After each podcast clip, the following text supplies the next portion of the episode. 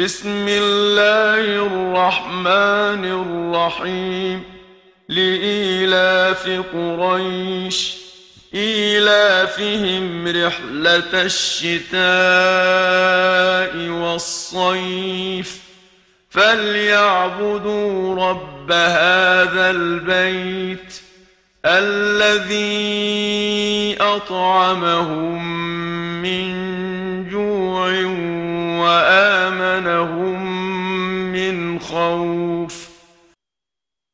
شروع اللہ کے نام سے جو بڑا مہربان اور نہایت رحم کرنے والا ہے۔ قریش کو سردی، گرمی کے سفر سے الفت رکھنے پر آشچری ہے۔ پس اب ان کو چاہیے کہ زندگی کے اصل مقصد کی طرف توجہ کریں۔ کس خانہ کعبہ کے پروردگار کی عبادت کیا کریں۔